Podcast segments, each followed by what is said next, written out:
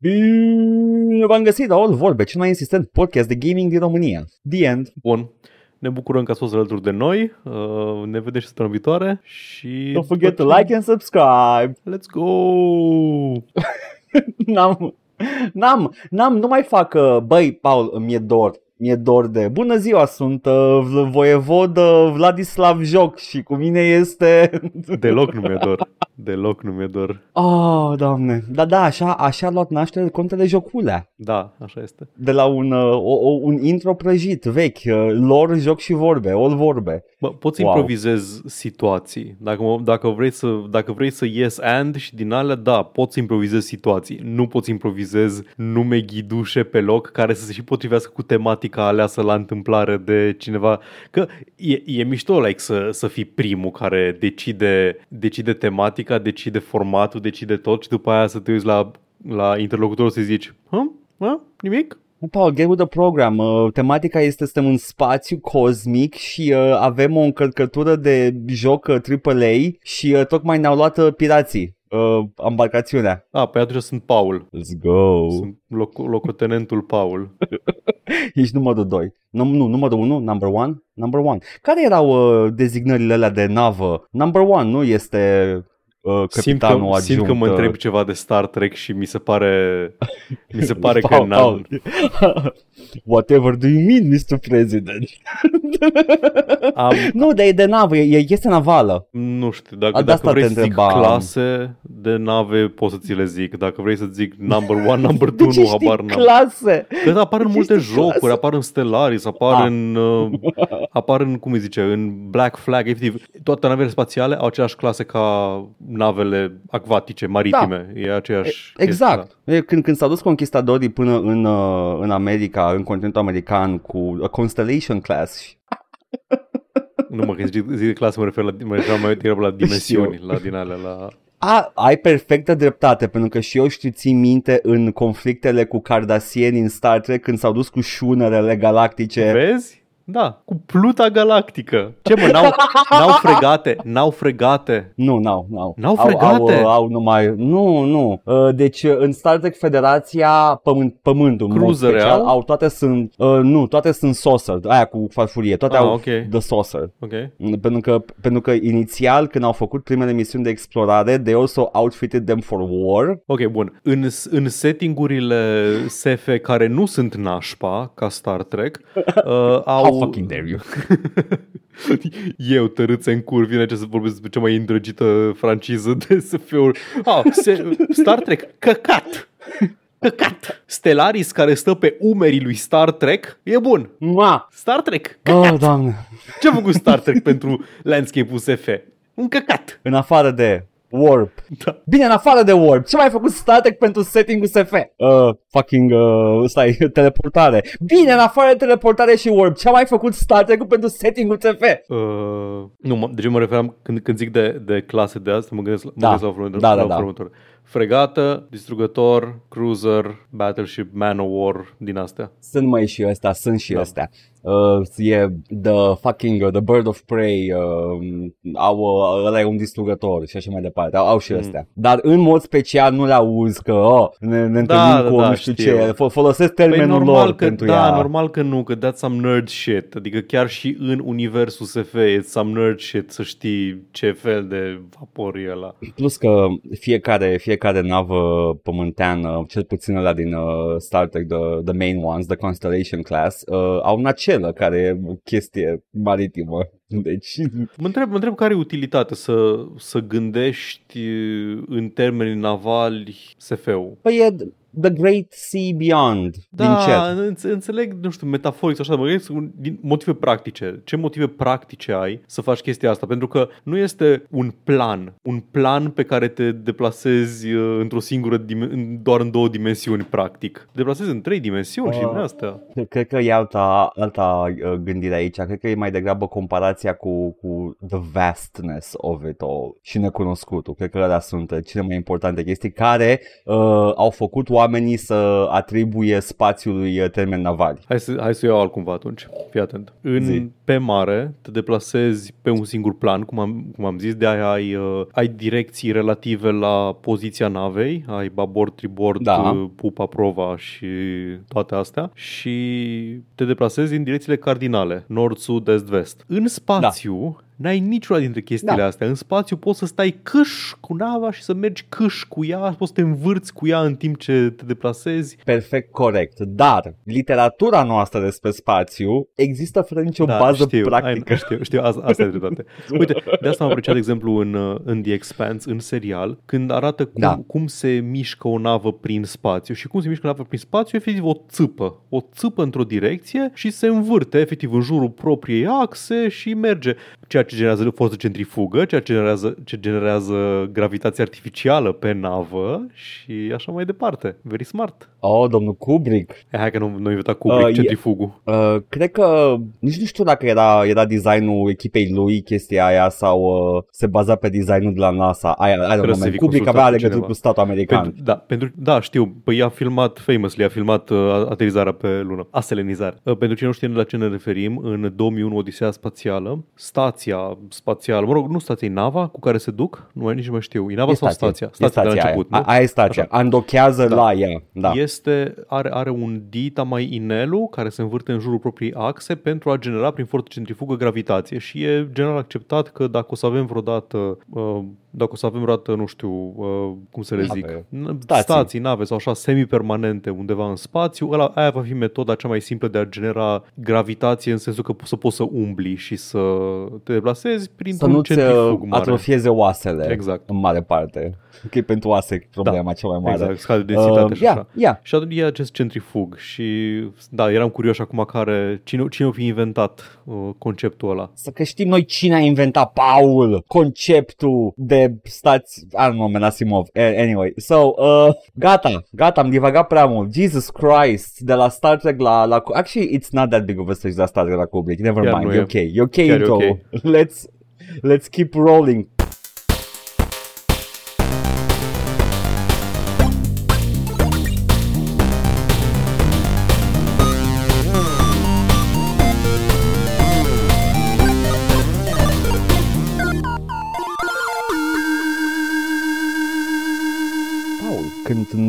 Ne uităm la seriale SF bune, Star Trek, cine jucăm? Nu a fost absolut deloc planificat în vreun fel ce am făcut aici, dar voiam f- Oh astăzi my să God. vorbim despre Elite Dangerous, deci s-a potrivit perfect. Am uitat complet. Și eu, până acum, în momentul ăsta. Ok, da, uh, hai să vorbim despre Elite Dangerous, un joc pe care l-am tot jucat uh, on and off pe parcursul ultimelor luni de zile. Elite Dangerous e răsărit dintr-o serie de simulatoare de zbor și spațiale vechi de când lumea, adică încă din anii 80. Uh, nici nu mai știu cum se numea compania pe atunci, nu știu că era tot Frontier Developments, dar nici nu caut acum, pentru că nu Robertson, Robert Pattinson, Robert Pattinson, nu ăla care a Așa îl făcut cheamă, da. uh, Wing Da, Commander, Chris, așa, da. Chris Roberts Uh, Pattinson. Chris Christopherson, care a făcut uh, cealaltă serie, dar tu acum te-ai jucat Elite, care Da. este această serie precursoară la toate simulatoarele.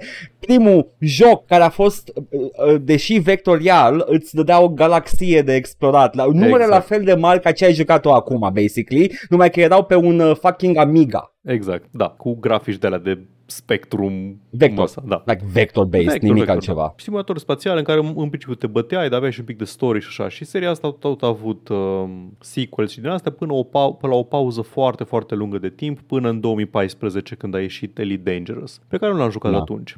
Vreau un pic să trec prin în revistă fascinația mea cu flight simurile, fascinație cam ne, nesatisfăcută în mare parte. Am jucat gen un simulator de zbor de asta cu avioane de luptă cândva la cineva acasă cum te jucai în anii 90 și mi-a plăcut foarte mult și după aia n-am mai găsit nimica pe care să-l joc și eu pentru că nu știam cum îi zicea la și whatever. Nu contează. Unul care se simt frumos că zbor cu navetuța. După aceea, Da. Cândva prin 2013 am uh, luat frumos uh, seria X, că era la reducere pe Steam și am început să joc primul X. X fiind tot ieșit din tradiția lui Elite Dangerous de uh, simulator spațial de combat, de trading, de explorare și de călătorie. Era X cumva Slav Junk? Sau era făcut de... Nu mai țin Englezi. minte cine a făcut X, să știi. E posibil să fi fost Slavjank, dar habar n-am. Și am jucat câteva ore de X și era așa, frumos, burai prin spațiu, te deplasai pe acolo, te duceai la o stație, vedeai ce bunuri au ei la dispoziție de vânzare, le cumpărai, le vindeai mai scump în altă parte, ceea ce era foarte relaxant, foarte frumos. Mai treceai cu nava și era drăguț. Ai găsit? Oh, da. Paul, uh, X este, nu că Slavjank, e Eurojunk autentic, făcut de nemți. Oh, let's go! Frumos! Adică, sincer, trebuia să... Tre- dacă, fiind un simulator foarte, foarte, foarte rigid, cu foarte multe căcaturi, uh, trebuia să ne gândim că e un simulator făcut de nemți. The Farming Simulator of Space. Dar o singură chestie să clarific aici, pentru că avem un nume, Bernard uh, Lehahn. Cum? How, how read? How read, Lehan, Paul? Nu știu. Lehan, I guess. Nu o să văd dacă a lucrat și la altceva. Uh, dacă a, a lucrat la vreun Elite, e ce vreau să dar nu a lucrat, am făcut o confuzie. Hai, o scuze. X, Da. Dar mai sunt și alte. Și sunt tu te-ai și jucat. freelancer Da. și din asta. Și am jucat câteva ore de X da. și după aia am stat și m-am gândit, bă, de ce mă joc eu jocul ăsta în loc să mă joc EVE Online? Și am jucat cam Și în, în urma acestui gând răzleț m-am jucat aproximativ 6, 6 luni de EVE Online. ok. No! Și EVE Online era, e, e, în continuare este un joc fascinant în, pentru că poți să faci o multitudine de activități. Poți să faci uh, trading, te duci frumos la o stație, vezi ce au de cumpărat, iei cât intră în cargo hold-ul navei spațiale, te duci și le vinzi undeva mai scump, poți să explorezi, să mergi în wormhole, să te bați cu, să faci PvE, să faci PvP, să fii targetat de PvP fără să îți dai consimțământul, pentru că este o parte foarte mare din, uh, din joc, să o grămadă, o grămadă, să faci misiuni, să lucrezi, să faci influență cu una din multiplele facțiuni din joc, să te împrietenești cu ele, să devii aliat, să ai acces la servicii mai multe de la ele, sau să te bagi într-una din corporațiile player run din joc și să mergi să uh, te rupi complet de tot ce înseamnă, tot ce e făcut efectiv de, care e o parte foarte mică din galaxia aia din uh, joc, făcută de, de cei de la uh, CCP Games și să te duci frumos la marginea galaxiei, cea mai mare parte din joc, unde se bat între ele mega corporații de decenii întregi uh, pe cine controlează și exploatează resursele din zonele respective. Și acolo ai spionaj pe bune, adică te bagi membrul altcineva, le furi banii, căcaturi de genul ăsta, nu cu mecanici din joc, cu social engineering, în fine, e, e fascinant. Problema cea mai mare a lui EVE Online, dincolo de faptul că e frumos, e relaxant, ai uh, muzică de synthwave superbă care îmi plăcea efectiv lăsam pornit uh, doar ca să aud uh, muzica din joc, chestii de genul ăsta. Problema e că gameplay-ul e de căcat. Gameplay-ul suge cur în ultimul hal. Ai o listă tabelară cu, de-aia râde lumea că e Excel Simulator, ai o listă tabelară cu toate entitățile dintr-un sistem, dai click dreaptă pe inamic, dai orbit at distanța optimă a ta de a trage în ei, de, pornești modulele ca în orice MMO apăsând pe butonul de abilitate al modulului respectiv și faci chestia asta până moare unul din voi. Îs chestii de genul ăsta. E, e foarte anost modul în care se joacă. E, e foarte metodic și foarte slow-paced. E exact ca în viața reală. Da, Exact. Așa că EVE Online vine și zice, hmm, ce-ar fi să fac aceeași chestie, dar distractivă? Ce-ar fi să facem aceeași chestie Nu. doar cu... Elite. Elite, am zis, ce am zis? Elite. Da, Am zis Eve eu- Online. Nu, nu, nu. nu. Spre Freudian deosebire de EVE Online, vine frumos Elite și zice, știi ce? Hai să luăm acest joc în care poți face o bună parte din chestiile pe care le faci în, în uh, EVE Online, doar că dintr-o perspectivă first person și uh, cu controle de simulator, în care efectiv controlezi tu nava și zbori cu ea și din astea. Și asta este Elite Yep. Dangerous. E un uh, simulator de zbor spațial în care pe lângă faptul că controlezi nava dintr-o perspectivă first person care se vede că aveau gânduri, știu că l-au tot au făcut overhaul de câteva ori, dar în, în, uh, iter, în iterația curentă se vede că e gândit să îl joci uh, poate chiar și VR, pentru că ai foarte multe controle care se activează când te uiți în direcția lor, ceea ce de pe control sau tastatură merge super ok, dar e clar că e gândit ca să întorci frumos capul pentru că totul e din perspectiva ta. Nu l-am jucat cu un joystick, cu un hotas, cum mi se zice. Probabil că e și mai mișto cu, cu ăla, cu stick-ul, cu flight stick-ul și cu throttle-ul. Am jucat cu controller, e ok. Otas? What? Nu știu de la ce vine, dar așa se numește, Hot Ass. Uh, H-O-T-A-S. Uh, e un acronim și înseamnă Asta joystick. Ce, ce expansion de Heroes uh, neoficial e ăsta? Bine, adică ai putea să cauți să vezi ce e Hot Ass, dar caut eu, e ok. Nu că știu ce e Otas, am să fac gluma cu Heroes 3. da, e ok, nu, nu, nu, nu.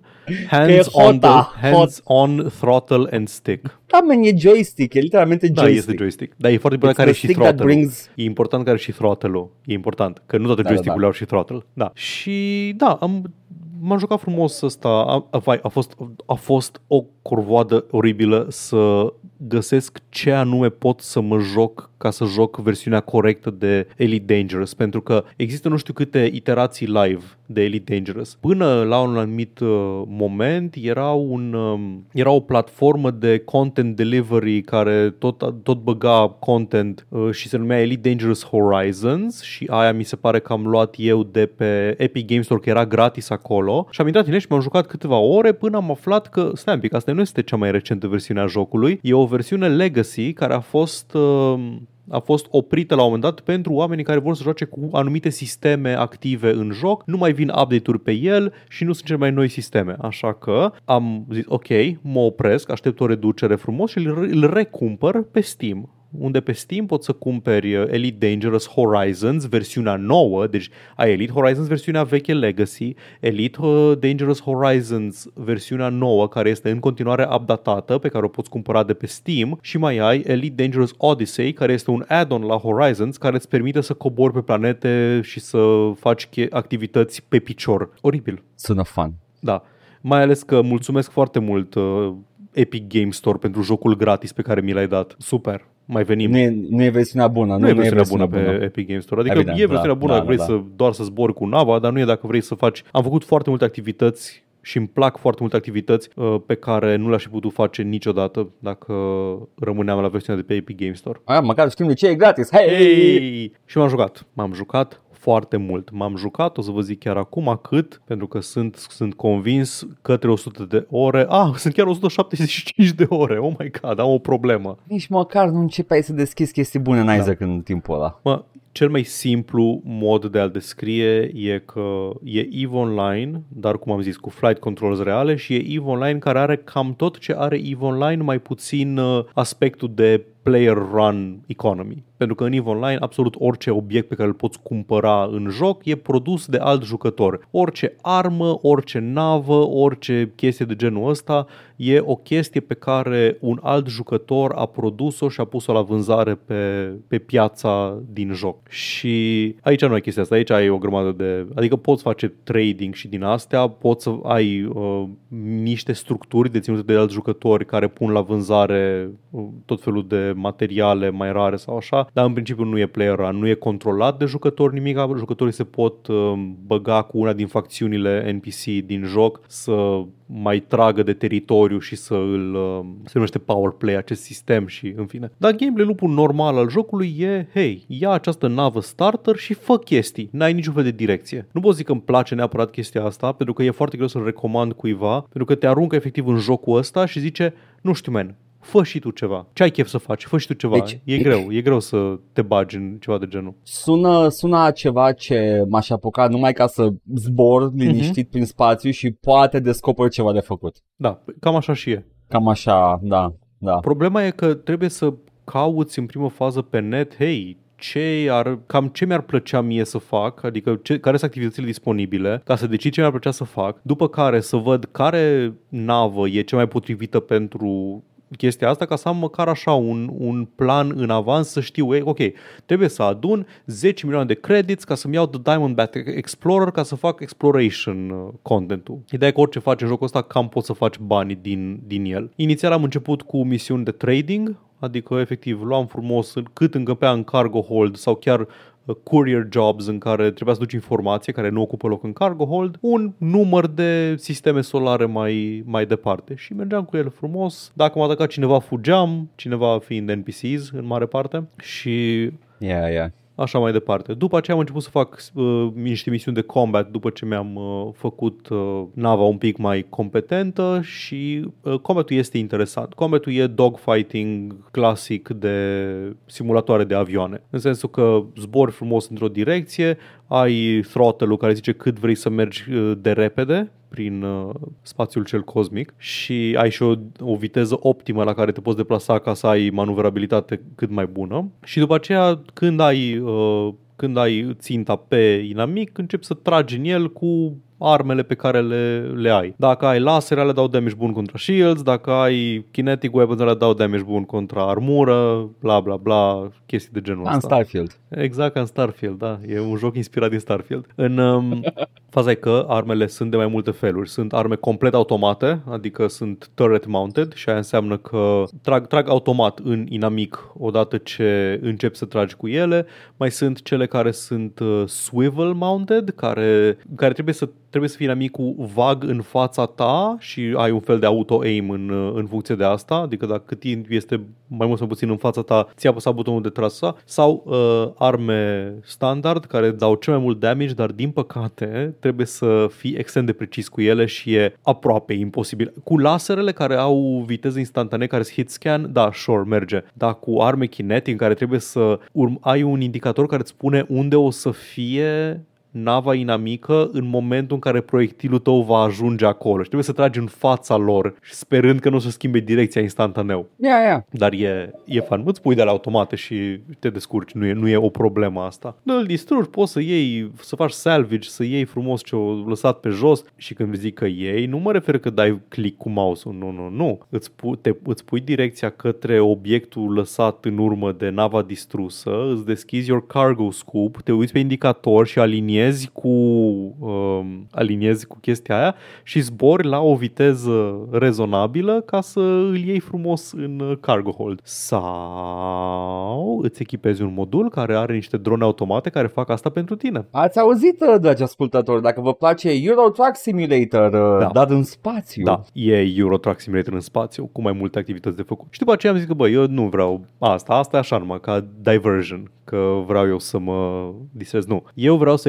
explorez spațiul cosmic, eu vreau să mă duc să mă uit la chestii frumoase și poți să faci bani și din asta, scanând planete, scanând sisteme noi în care n-ai mai fost, coborând pe planete pe picior și scanând uh, forme de viață, adică licheni și ciuperci și chestii de genul ăsta, te întorci după aceea la o stație spațială și vinzi informația și faci destul de mulți bani și din asta. Într-o zi, când am zis eu, hai să fac chestia asta pe care n-am făcut niciodată, adică exploration, m-am dus un, în afara spațiului uh, civilizat, ca să zic așa, câteva sisteme. Nu, era, nu eram primul care punea piciorul acolo. Ai un bonus și pentru asta. Dacă ajungi într-o, într-un sistem pe care nu l-a mai explorat nimeni niciodată, ai un bonus de 2x uh, la toți banii pe care îi faci pe informațiile de acolo. Am ieșit în afara sistemelor, și vreau să vă spun, e unul dintre cele mai frumoase jocuri pe care le-am văzut vreodată. Deși nu este nimic în el, e 99.99% nimic ca tot spațiul cosmic. E un joc frumos. Treci pe lângă stele, pe lângă gas giants, pe lângă planete roșii, verzi, albastre, de care vrei tu. Arată, arată foarte frumos totul și am ieșit în afara spațiului civilizat, am coborât pe o planetă roșie, am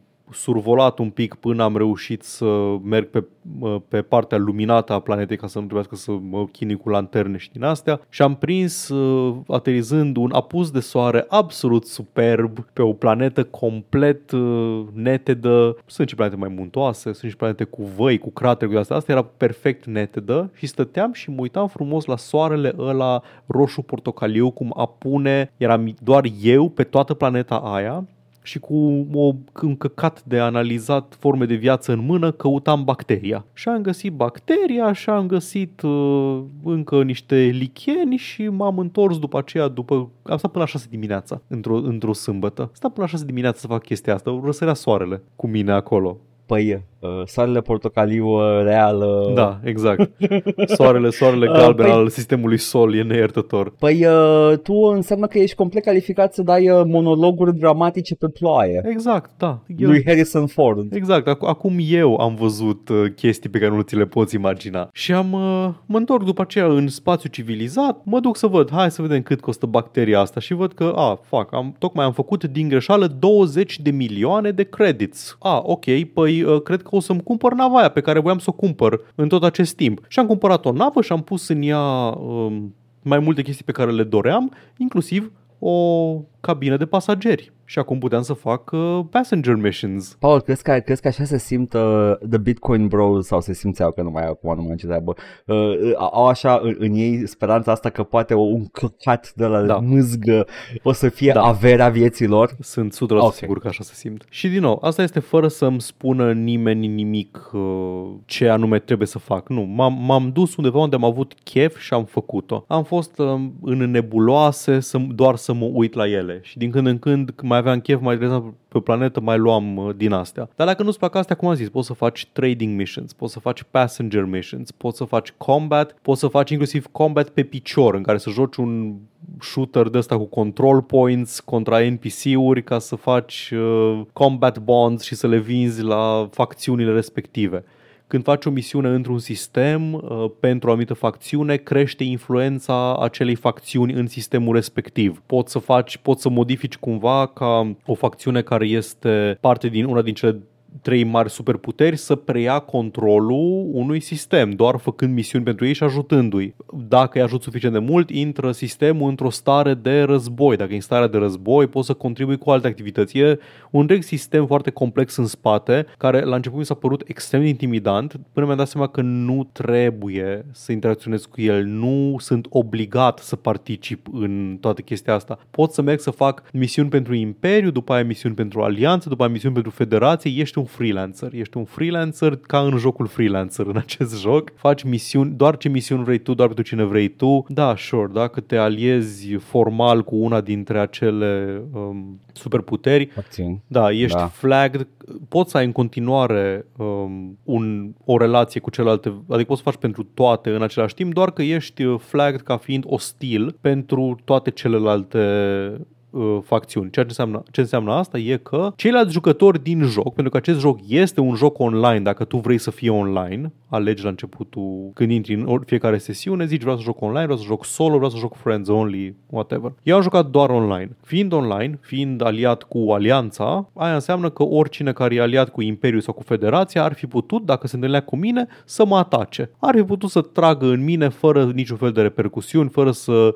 primească amendă sau un bounty pe capul lor. N-am primit asta niciodată. Singurul moment când am primit ceva de genul ăsta a fost când era ceva event în joc în care trebuia să mergi să iei anumite tot felul, era ceva celebration în sistemul Sol, pe pământ, ceva Așa. in-game event. Trebuia să aduci, nu știu, beutură și brânză cu mucegai să poată sărbători pământenii mai bine. Și am luat frumos cargo hold l-am umplut cu chestiile astea și am intrat în sistem și pentru că nu eram atent și nu mă așteptam la asta, m-a oprit unul și m-a omorât. M-a grifuit, practic. M-a grifuit în ultimul hal că probabil că vrea ori voia să își bată pula de mine că duceam high value cargo, ori voia să-mi fure ce aveam în cargo hold. Habar n-am. M-a omorât super rapid. E clar că avea o navă făcută exact pentru a omorâ nubi. Că m-a omorât mult prea repede. Wow. uh, așa că aia a fost da, deosebire de EVE Online, aici nu-ți pierzi nava definitiv, ai, așa, ai, niște, ai un insurance pe orice navă. În funcție de valoarea navei în sine, ai o valoare de asigurare și când mori, ți se ia suma aia din cont și primești înapoi o copie a navei cu tot ce avea pe ea deja, minus ce engineering bullshit ai mai făcut tu, care sunt o chestie separată în care nu vreau să intru acum, că nu contează. De-aia este și yeah. o, un dicton în comunitatea de Elite Dangerous, never fly without your rebuy. Pentru că în cel mai bun caz, dacă nu ai suficienți bani în cont, primești uh, o parte din sumă sub formă de dat- datorie pe care o plătești înapoi făcând misiuni și câștigând bani și dând înapoi 10% din tot ce câștigi până se plătește datoria. Dar da, e, e un joc, e un joc mare, e un joc, când zic mare, vreau să zic, e literalmente toată galaxia Calea Lactee, ai sute de milioane de sisteme solare. Um, Mai mare ca Skyrim? e un pic mai mare, un pic, nu cu mult, dar e un pic mai mare ca Skyrim. Ok. E, e foarte mult de făcut și în același timp uh, nimic care să te constrângă să le faci. de zic că mi-e greu să-l recomand cuiva, pentru că dacă nu-l joci cu prieteni sau dacă nu ești genul de persoană care, ca mine, care caută, uh, hei, ce aș putea să fac în jocul ăsta și să-ți pui tu singur obiective și știu că mult, pentru multe persoane, adică nu vor să facă asta, nu vor să-și pună singuri obiective în jocul da. tărâțe în cur Elite Dangerous. Dar mie asta mi-a plăcut foarte mult. Am zburam câteodată numai așa pe lângă planete doar ca să le văd. A, când zbori ai două moduri. Ai normal flight care se întâmplă la viteze de sute de metri pe secundă, ăla e când poți să, când faci combat și astea, și ai super cruise în care te miști la viteze super luminice și treci așa pe lângă planete de parcă de parcă stâlpi pe marginea drumului, ceea ce e mișto. Și cu toate astea, ai sisteme solare atât de mari încât câteodată trebuie... A, hei, este acest sistem uh, binar de, uh, de stele în care eu trebuie să ajung la a doua stea din el, că acolo e o planetă unde am eu treabă. Și te orientezi frumos către ala și începi pornești super cruise și accelerezi încolo. Și este la o distanță de 200 de, de mii de secunde lumină, ceea ce înseamnă că trebuie să accelerezi gradual și încet până la o viteză extrem de mare, de 700 de ori viteza luminii, ceea ce poate să dureze până la 10 minute poate. Și după aceea, pe măsură ce te apropii, viteza ta va scădea gradual pentru că modul în care funcționează motorul interstelar din ăsta e bazat pe cât de aproape e un obiect de masă foarte mare. Nu vreau să intru în detalii, e o chestie de balancing, ideea e că poate să dureze până la 15-20 de minute să ajungi uh, până la destinație. Nu se întâmplă des chestia asta, se poate întâmpla. Ok, Jean-Luc Picard, ok, calm down. Deci să aveți la îndemână podcastul, video de YouTube, serialul și din astea. Mă... Băgați unor vorbe și ajungeți unde vreți ai niște module pe care le pui pe navă și ocupă loc pe navă, pentru că fiecare navă are un număr limitat de module pe care le poți instala acolo. Navele sunt mai potrivite pentru fighting, pentru explorare, în funcție de ce conțin pe ele. O navă de explorare va avea un uh, frame shift drive mai puternic, o navă de combat va avea mai multe hard points de folosit, de pe care să instalezi haine. Haine? What? Haine, da, haine. Arme, what the fuck? Sunt... No, spui pantalon pe I'm navă, gata, e canon. I'm very capiated, I have kikits in brain. uh, nu, e, e, încerc să descriu un joc imens da. și credul tău acum e, uh, nu poate să, să pătrundă această imensitate Așa de joc. E. Și e foarte ciudat să-ți dai seama ce poate să facă nava aia și ce nu poate să facă, pentru că nu ai viteza sau distanța la care poate să sară în mod direct. O poți vedea în The Ship Information tab, dar nu o poți vedea uh, foarte la îndemână în momentul în care îți pui pe ea tot felul de echipamente. Vezi optimized mass, masa totală, chestii de genul ăsta. E efectiv e un sistem întreg fizic în care în funcție de cât de masivă este nava ta, are viteză maximă și distanța pe care poate să o sară. Revenind, dacă sacrifici unul sau două sloturi din nava ta, în, a, ok, nu o să-mi pun uh, scannerul ăla pe care voiam să-l pun ca să pot să scanez alți, um, alți piloți să văd dacă sunt wanted și să-i omor, o să-mi pun de automatic uh, docking computer ceea ce eu am și nu m-am bătut capul niciodată cu aterizarea manuală, jucătorii serioși aterizează manual, dar n-au avut eu chef să-mi bat capul cu asta. Deci când mă apropii de o stație spațială, ai request docking și las frumos să mă ducă pe uh, piesa aia care am uitat cum se numește, e piesa pe care se aterizează în uh, 2001 Odisea Spațială. Spune port, îi spune braț de andocare, ce anume? Nu mă, piesa, piesa muzicală, sinfonică. A, piesa, fucking Oda Bucurie. Așa, Oda Bucurie. Aia, Știu da, ce aia, zici, da, nu e, Oda Bucurie. Da, aia, aia. Nu e Oda Bucurie. Dar e tot un Beethoven din ăla, tot un Mozart din ăla de Schopenhauer de ăla de făcut piese. Nu e, e So Spoke Zarathustra. Așa, da, exact. Uh, sau ai The Super Cruise Assist, care e, nu e un autopilot în sine, e mai degrabă o chestie care, ok, am, am mi-am pus destinația, care este planeta asta care e în curul sistemului solar și am pornit de Super Cruise Assist și se va ocupa el de accelerare și de decelerare până când o să ajung acolo la ea și o să iasă din Super Cruise și o să pot să continui eu. Ce lipsește, după părerea mea, jocului e un autopilot pentru sărituri interstelare. EVE Online are chestia asta și vine cu anumite drawbacks. În EVE Online, ca să sari într-un sistem în alt, trebuie să mergi la The Mass Relay din acel sistem. E un căcat care te propulsează de la un sistem la altul. Dacă te duci fix lângă el, și sari manual, te duce fix uh, lângă, te, te dă la 0 km de el. Dacă mergi cu autopilotul, îți pui o rută de 20 de jumps și lași autopilotul să meargă, tot timpul vei sări undeva la 20 de km distanță, ce înseamnă că mai durează niște timp să faci distanța dintre accelerare plus decelerare plus să te deplasezi efectiv pentru a ajunge din punctul în care ai sărit până la poartă pentru a merge mai departe. Uh, unde contează asta e că nu e eficient să te deplasezi așa, deci dacă e time sensitive ce ai de făcut nu e eficient, plus că le dă foarte mult timp piraților să te scaneze și să te distrugă. Universul chiar este nemilos, Este. sincer, acum e mare și rece, cum Dar- se zice, în cărți. În Elite Dangerous asta lipsește cu desăvârșire. În momentul în care sari în alt sistem, te dă fix lângă steaua principală a sistemului respectiv și trebuie să sari tu mai departe manual, eventual să și navighezi pe lângă stea pentru că nu vezi efectiv ruta către sistemul următor. Deci nu poți, dacă am, ai 20 de jumps Yeah. de făcut, trebuie să le faci de mână, nu poți să pui un autopilot să te ducă acolo. Pot ierta chestia asta într-un No Man's Sky unde tot scopul este să iei manual fiecare jump, Mhm. dar uh, la cum spui tu că e mare și uh, uh, granulară, Elite ar merita o chestie automatizată. At some point. Acum, și cred că, e- cred că e, nu știu dacă mai am de zis ceva, am zis, e mare, a? e mare, sunt multe chestii de făcut, e un joc de explorare spațială, de combat, de flight sim, de ce vreți voi. Mie îmi place enorm de mult. E genul de joc în care cred că o să tot intru să mai joc câte un pic când am chef să, să mă duc să romanticize my melancholic solitude, când să stau ca lupul ăla care stă rezema- rezemat de copac din, din meme. E, Paul, da, e ok, poți să-i spui deja la scris mur, e Ozymandias Da. pe Marte. Dar ce voiam să zic e că e genul de joc în care, deși nu ai niciun obiectiv, n-ai niciun fel de story content în afară de evenimentele care apar din când în când că le bagă developerii, e genul de joc în care se creează povești de la zero. Am pățit, de exemplu, într-o zi să iau o misiune foarte riscantă de curierat pe o distanță foarte scurtă. Și când mă deplasam pe distanța aia foarte scurtă, m-au oprit uh, inamicii NPC-ului pe care l-am uh, care m-a contractat și mi-au distrus nava. Și pentru că mi-au distrus nava, am fost uh, transportat, cred că, a, da, scuze,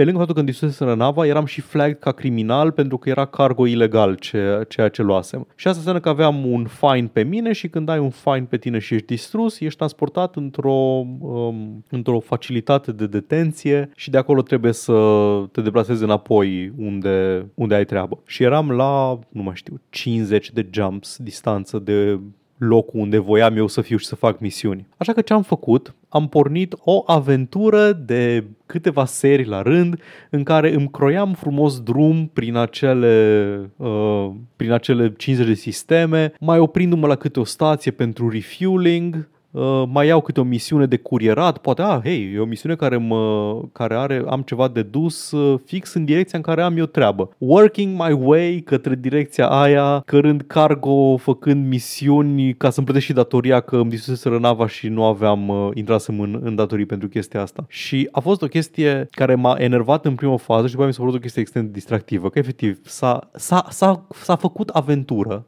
s-a generat aventură de nicăieri. Da, da. Și e genul ăla de joc. Emergent. Da, Emergent exact. uh, story. Este. Uh, eu am închis ochii și uh, am, uh, am uh, înlocuit uh, toate instanțele de navă și spațiu cu uh, uh, tărâm medieval și uh, cavaleri și hoți la drumul mare și mi-ai descris exact gameplay-ul din Mountain Blade. A, serios? Da, așa e și Mountain Blade, numai că e medieval. Iau! Like, oh, ai ambiții de nobil, vrei să bă, iei niște teren, păi hai să luăm niște țărani, să strângem o armată, după care să echipăm, faci niște misiuni pentru nu știu cine, după care nu știu ce. Și după care într-o, într-un moment de slăbiciune maximă te atacă un borfaș cu mai mulți soldați și după aia te ia ca sclav, te duce all the way across the map, te vinde în undeva și după aia ești în curul gol și trebuie să începi din nou. Habar nu aveam că asta e Mountain Blade. Eu aveam impresia despre Mountain E- Blade că e acest uh, simulator de bătălii medievale skirmishes, small scale. Nu, no, the Nu skirmish știam. e la fel ca în Total War, e part of the game. Habar nu aveam asta, wow, păi asta mă, mă intrigă mai mult decât te aștepta, pentru că genul ăsta de gameplay place mult. Numai că e sandbox, e și RPG, e și uh, third person și ai și uh, o very in-depth combat, ca Elite Dangerous. Ia uzi. Da, Elite Dangerous. E, mie îmi place extrem de mult. Cum am zis, mi-e greu să-l recomand pentru că nu, nu te direcționează niciun fel de direcție. Dacă vreți un simulator spațial, dacă vă face cu ochiul conceptul de EVE Online, dar nu vreți să vă apucați de EVE Online, ceea ce nici nu vă recomand, uh, da, aruncați un ochi la Elite Dangerous. Sunt o grămadă de chestii despre care nici măcar nu am vorbit și nici nu avem timp. Sper într-o zi să ajung în, la gaura neagră de la Sagittarius A, să o văd și pe aia, nu știu. îs- Știți care e chestia? Puteți cel puțin, minimum necesar, să vă uitați, uh, să, să intrați pe Epic dacă l-aveți acolo, test it out Da. și după care cumpărați-l pe Steam, versiunea Da. superioară. Exact. Atât. Atât am avut. Foarte bine. Foarte bine, Paul. Paul, mă bucur că te-ai jucat Skyrim în spațiu. Wait, dar nu-i corect. E altul Skyrim în spațiu. Cum îi zice? Starfield. Cum îi zice la Skyrim? uh, Stellaris, așa. Așa. Anyway, fii atent, Paul. Am Zi-mi. făcut un căcat. Am făcut un căcat pe băț. Ce căcat ai făcut? A fost, nu e autumn sale pe Steam și aveam eu o listă, mai știi că zilele astea te-am tot întrebat, bă, era ceva ce eu voiam să cumpăr de parcă tu știi ce vreau eu să cumpăr? like, efectiv, eu îl întreb pe Paul, dacă nu știi, din când în când mai întreb chestii. Like, retoric, nu mă aștept să-mi răspundă, dar se enervează. De fiecare dată spune, how, how am I supposed to know that? Nu știu, Paul, Am pățit. gândește-te, gândește-te. Și am, am descoperit una din chestiile pe care le vreau pe termen uh, mediu spre, spre apropiat și ăla era Marvel Midnight Suns. Oh. Și l-am luat. Am luat Marvel Midnight Suns. Ce, vă, ce urmează să fac acum este să vă dau o primă impresie, pentru că n-am apucat să joc foarte mult din el. Uh, am apucat doar ieri și astăzi un pic uh, să mă joc și uh, am o... E, e o impresie, Paul. E o fucking impresie. De la Firaxis, cei care ne-au adus atâta bucurie cu Stronghold și XCOM-urile noi, uh, vine Marvel Midnight Suns. Ok, Jocul în sine, the gameplay. The gameplay e- este, este cât se poate de, de simplu de înțeles. E un, uh, un squad-based card game. Partea cu cărțile sunt curios cum se, cum se bagă. Deci fii atent. Fiecare erou are un deck de, cred că 10 cărți, ceva de genul, 10-12 cărți. Hmm. Și uh, pe măsură ce you level up and you do a lot of things, ajungem și la ele, uh, you get more cards. Le poți combina să le upgradezi, le poți, uh, le poți schimba, poți să faci ce vrei cu ele, la care te-ai putea gândi la un joc care este conceput să te țină în fața ecranului. Sunt o grămadă de bare care se umplu, sunt o grămadă de chestii care tot timpul sunt de făcut, e un live service autentic pe bani. Oh, normal, adică trebuie să dai bani. You go, hey, you gotta g- give money to access the live service. You can't just have the live service for free. Doar că jocul nu e live service. It's over. Nobody's getting any content for Ah, it. ok, super. Și, și abia atunci îmi place mie să le iau, pentru că știu măcar că whatever this is, it is finished. Ah, Ok, scuză-mă, scuză-mă. e- Pot doar să spun o singură chestie pe care am uitat-o și este foarte importantă. da, pe te rog, Elite te rog, Dangerous. te rog. Uh, Ce? monetizarea din Elite Dangerous suge cur în ultimul hal. E, e un joc premium pe care dai bani pe el și pe, uh, și pe expansionul lui Odyssey și absolut orice chestie cosmetică pe care vrei să o pui pe navă costă bani, mă rog, costă arcs de bullshit currency, din care faci atât de puțin. Am, m-am jucat 175 de ore și abia am strâns uh, suficienți bani să-mi cumpăr un skin pentru o navă. Așa e în toate, man. Da, like, oh, man, dar e doar cosmetică. Da, Tu dar știi cât de I, I, mult- I, I look at Da, mă I uit look la at ea, my ship a lot. mă supără atât de tare că nu pot să-mi pun căcaturi pe bordul navei fără să dau bani. Mă supără atât de tare că nu pot să-mi personalizez nava aia, janghina aia cu care zbor eu prin spațiu să aterizez pe astea. Un skin am, mi-am permis Yep. să cumpăr jucând, jucând mult și... În fine, scuze, asta v-am zic. E sărac, e un Paul, joc ești cu sărac. microtransacții, doar cosmetice. Nu mai vreau să aud că, a, da, cosmetice, păi nu contează. Ba, contează. Că mă supără că nu pot să-mi customizez nava. Paul are și ăsta microtransacții. Sunt pe Steam. Poți cumpăra Monopoly Box în Midnight Mhm. Suns.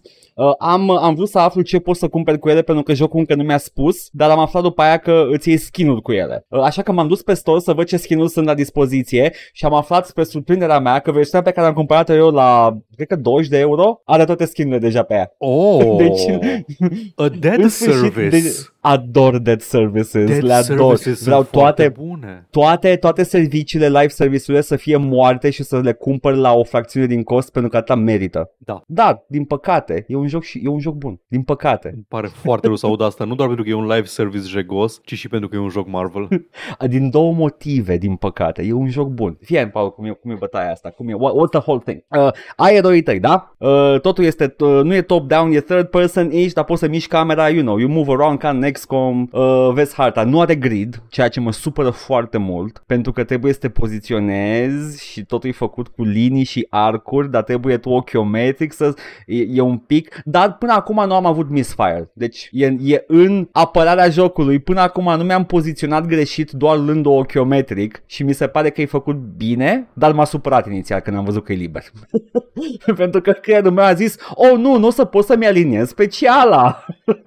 Oribil, absolut oribil. M-am, m-am jucat, uh, intri în joc, intri într-o misiune, ai, ai obiective de astea simple de tot, uh, secure the item, uh, stop the vehicle, uh, kill everyone, ok? Mhm. Și uh, începe runda ta în care tu ai deck în fața ta cu abilități pentru toți cei trei eroi, numai trei eroi poți să ai cu tine, da, trei eroi maxim, uh, și uh, deck-ul de joc se face din deck-urile tuturor celor trei eroi, tragi câteva cărți la început și ai un sistem de trei cărți pe rundă. For now, nu știu dacă se mărește. Ok. Eu atât am acum. Trei cărți pe rundă, o repoziționare pe rundă, pentru mine acum la începutul jocului, și două reshuffle-uri pe rundă. Da? Și you do the thing. Sunt Ah, abilități, ok. fiecare două are abilități. Uh, ai un sistem de heroism, anumite abilități îți măresc heroism, anumite abilități consumă heroism, cum ar fi Ghost Rider când face atacuri de, cu dracu, îți consumă din heroism. Alte abilități îți pompează heroism. Știi așa, you, you combine, you mix and match them. Și you level up the heroes, devin mai puternici, dau mai mult damage, raw stats, dar uh, le deschizi și abilități noi, uh, le schimbi decurile, you, uh, uh, there's a lot of deck building. Și din câte am văzut până acum în jocul ăsta, the deck building has nothing to do with the live service. E partea jocului. Ok. Astea sunt misiunile. Uh, 90% din joc vei face asta și este super. Uh, e fun, it's engaging, uh, e foarte simplu de înțeles, dar e complicat, destul de complicat încât să-ți petești timp uh, făcând uh, combinații uh, și șmecherii și știu. Deci uh, e, în mergi principiu, acolo, e, batu, batu, e vei, uh, Slay the Spire, doar că... Cum îi zice? putea să-ți confirm. Da, e Slay the Spire, doar că nu e side, uh, side-scroller. Da, I guess. Uh, și uh, în schimb, uh, partea nasoală este între misiuni uh, în care, deci eu am jucat uh, jocul ăsta, hai să vedem câte ore sunt, câte ore sunt până acum. Uh, sunt la 4 ore Mhm. băgate în el. Da? Jocul mi-a spus că am terminat tutorialul, am achievement-ul. Uh, jocul n-a încetat să-mi dea tutoriale. În schimb, sunt 7000 de sisteme. Uh, fiecare misiune îți dă bă, chichița nu știu care și uh, 50 de ceva care sunt diferite în funcție de misiune. Uh, ălea, unele sunt bune pentru iteme, altele sunt bune pentru research-uri, altele le, le bagi ca să descifrezi o misiune secretă prin care poți să trimiți pasiv eroi care se întorc cu reward-ul pasiv la tine înapoi într-un timp fix. Uh, ai... Uh, ai o grămadă de căcaturi de genul ăsta și I do not fucking care for it. Like, deloc. Ai un sistem de customizat camera care consumă niște resurse și încă nu mi-e clar dacă acele resurse sunt doar la cosmetice sau le mai folosesc la altceva. Păi, uh, ai face bine să, să strângi bani. Nu știu ce să... Sunt 7000 de chestii de tracking și de whatever. Știi ce? O să-l joc pur și simplu făcând misiuni. Și dacă o să am nevoie vreodată de o resursă de ceva și nu este foarte ușor de achiziționat, îmi bag picioarele din la joc. Pentru că este obositor. Why does it need to have so many things? Așa se construiesc, man, așa se construiesc acum, să ai o grămadă de... E intenționat să te confuzeze, Vrea, vor să fii confuz ca să zici, nu, știi ce, zimi unde dau cu banul ca să nu mai trebuiască să-mi bat măcar. cap cu asta. Pentru că când era, când era în viață nu puteai să cumperi, să grăbești chestiile Da, astea, da, niciuna da. din ele. În, ideea e Poate să te, cândva. Nu, pe lângă poate cândva. Ideea e să te pună în mindset-ul ăla în care ești confuz. Adică, în primul rând, vor să fii Vor Aha. să fii confuz și după aceea să cedezi psihic la ce o ce-o fi de cumpărat. Eram, uh, eram prin uh, baza centrală unde stai între misiuni și uh, poți vorbi cu personajele. Poți să interacționezi cu ele. Fiecare are un relationship bar. Nu în sensul ăla, în sensul de bond, adică Mhm. uh-huh. te înțelegi cu el. Și uh, poți să-l umpli. Și eram like, ok, that makes sort of sense că face echipe de oameni care trebuie să se sincronizeze. Dacă umpli barul ăla, îți dă ceva. Dracu știe pentru că n-am făcut level up la niciun relationship bar până acum. Dar îți dă ceva. După care am, uh, m-am dus spre exploram să văd dacă e ceva de explorat. Găseam tot felul de resurse scattered around. Am zis, ok, merită să mă mai plimb. Uh, după care citesc o carte și îmi dă 5 arcane points. Excuse me, what? Ăla nu e un anime... Ce face aia? nu, nu. Like, nu, știu, nu știu ce face chestia aia. Mi-a apărut un pop-up după aia pe ecran. Ok, fine, ok. E un, ai un sistem în care îți mărește loot dacă ai nivelul de... archi- Fiecare chestie din jocul ăsta e un bar care se umple. E obositor. Uite, deși în Elite Dangerous pot să fac uh, zeci de activități separate, uh, se leagă toate de cam un singur set de staturi și o singură bară. Mamă, sunt 7000 de bare. Dar e fun. O să mă mai joc în continuare. Acum, povestea. Povestea, Paul, uh, este ultimul lucru care te atrage la jocul ăsta. Nu numai pe tine, dar pe oricine ar trebui în general. Povestea e o mizerie. Uh, știți, uh, deci este uh, Hydra, Hydra, our beloved Hydra, Mhm. the, the, the fun, the, the funnest of all bad guys din Marvel, uh, învie un demon antic numit Lilith. Îmi bag pula în Diablo 4. Bag pula și în povestea din Midnight Sun și în Diablo 4. Uh, cred că a apărut uh, înainte de Diablo 4 ăsta. Da, sigur Cred. a apărut înainte de Diablo 4.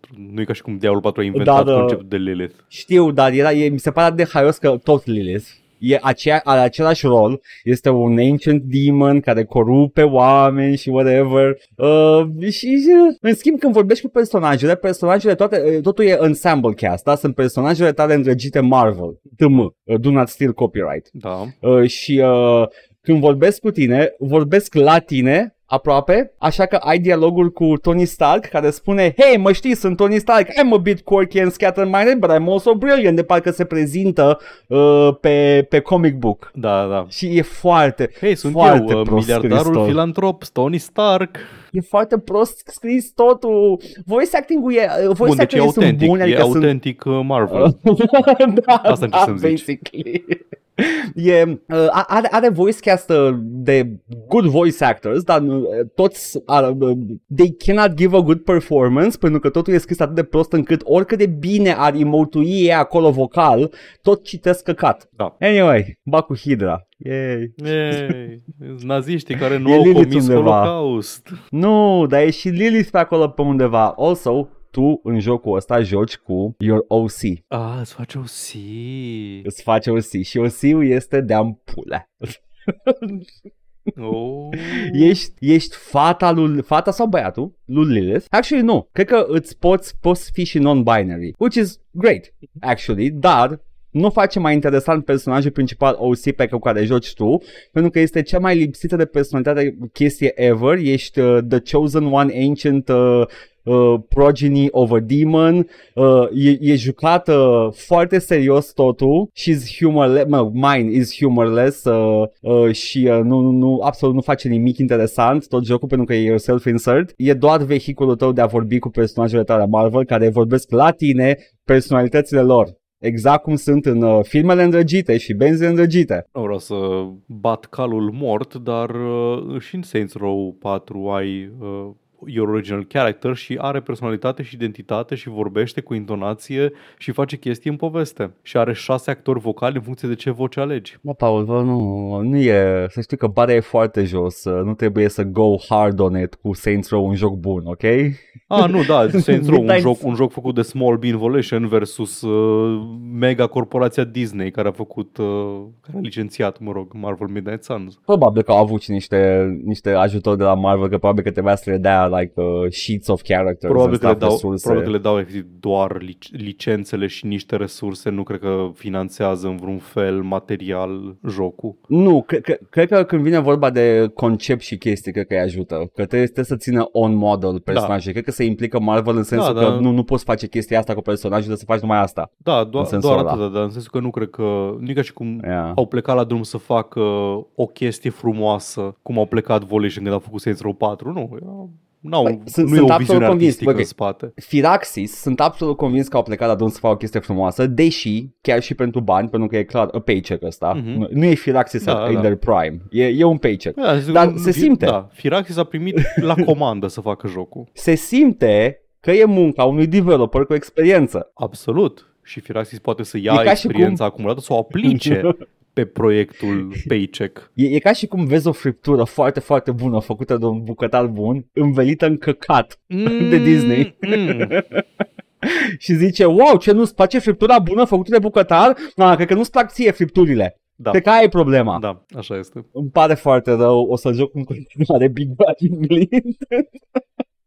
Băi, e la reducere, nu știu dacă îl mai prindeți în continuare, e foarte, foarte ieftinache, da. Uh, I don't know, man, e multă mizerie în jocul ăsta, e foarte obositor ca sistem, dar unii din voi știu că sunteți degenerați și vă plac chestiile astea, așa că poate o să vă placă și Midnight Suns. Ah, Da. Paul, asta m-am jucat. Hai să vedem. Mă bucur pentru tine. Bine. Ce? Ne zic, Corby cu trei ochi. Ok, fii atent. Corby cu Dacă trei avem. ochi zic în felul următor. La episodul 328, părere Pillars of Eternity? Uh, Shrimp zice, toate ca toate, dar cum e Pillars of Eternity? Mă bucur că ai întrebat. E ok.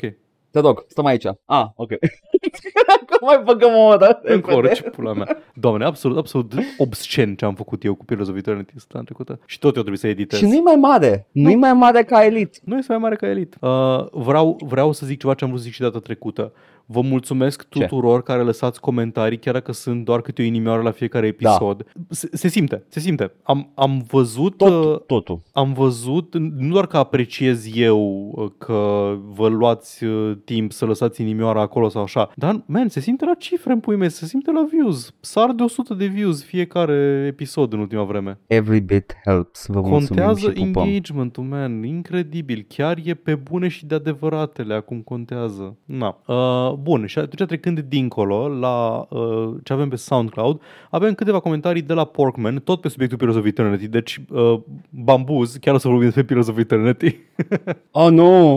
ok, probabil că o să las vreo două, trei comentarii legate de Pillars. A lăsat patru. 1. Nu mi-a plăcut deloc Nicinos. ideea asta cu NPC-urile, nota mea, NPC-urile alea de Patreon, nu Patreon, de Kickstarter, care îți dau Da, niște da, da. backstory. Am avut zero motive să citesc povestea. Worst offender e lungimea tes- textului. Da, majoritatea au și o, o poveste scurtă foarte lungă. Mai lungă decât ar, ar trebui să fie o chestie de genul ăsta. Dar Nu, e, înțeleg, a fost este de reward. lungimea, de, de Da. lungimea unei povești scurte, dar pentru un pop-up într-un joc e imens. Da. Acum, știu și ei chestia asta. Ei au avut, ca Kickstarter Reward, help design a character in a game și când au avut numărul ăla, nu știu câte zeci de oameni care au ales tirul ăla, evident că nu era un personaj cu care să interacționeze într-un mod material, cu their own OC și nu știu cum anume au, au, a funcționat, cum au vorbit, hei, cine e personajul tău, ce faci, hai să scriem o poveste împreună la el așa și scriu și în loading screen, hei, nu trebuie să citești chestia aia, e doar Kickstarter. We, we kinda had to. Sincer. Ah. Sincer, dacă ăsta este prețul ca să nu văd căcat de in-game store cu skin-uri în joc, eu sunt ok. Sunt 100% ok. Eu, eu sunt doar begrudgingly ok, dar da, este obiectiv mai bine decât in Game Store. Dacă aș avea și o bifă în opțiuni, turn off Kickstarter content, aș fi și mai ok cu asta. Da, înțeleg de ce. Eu dacă aș fi, dacă aș fi o persoană of means, of financial means și aș dona la un Pillars of Mhm. Eternity, aș lua tirul ăla, dar aș spune, nume, nu trebuie să scrii nimic, nu cred că știu mai bine decât voi. Da. Just, just make the game. Acum vreau doar să, să recunoaștem împreună că nu e nimic altceva decât un miracol că jocul ăsta există prin grațiile și bunăvoința a nu știu câte zeci, sute Da. de mii de oameni și mi se pare de înțeles că au vrut în, vreun- în vreun fel sau așa să-i imortalizeze în, uh, în joc. Da, E ok, e ok. Doi, tot de la Porkman, oare ar fi fost mai bine să ai un Caius Cosat de set your back care să zică Mersi că mi-ai adus aceste notițe de la ăștia, du-te și tu într-o călătorie de 1-2 ani și revină la level 20-ish. A, și uite cărțile astea și o listă de oameni cu care să vorbești dacă te interesează un anumit subiect. Înțeleg ce zici. Uh, Doamne! Mă plângeam eu de faptul că nu ai, o, nu ai ceva de făcut în, în Pillars. E gen, eh, nu știu ce să fac. Tot timpul uit că și în Morrowind trece timpul. Da. Like, a fost vreodată o problemă Nu. în, mo- în jo- Elder Scrolls cu timpul? S-ar Sau e putea doar să flavor? fie două, trei, uh, două, trei quest-uri care au niște legătură cu cât timp trece sau chestii genul ăsta. Dar Ah, ok. atât. Dar anotimpurile nimic, n-are nicio treabă. Nu, anotimpurile nu. Vremea e legată de regiuni. Nu cred că nu Ah, are, ok. n-au, n-au treabă cu anotimpurile în sine. Acum, înțeleg ce zici aici. Deci eu mă plângeam de faptul că protagonistul tău în ăsta, în uh, Pillars, nu vrea nimic. Adică e gen, de ce îl cauți pe ăla? Uh, nu știu, sunt confuz, vreau să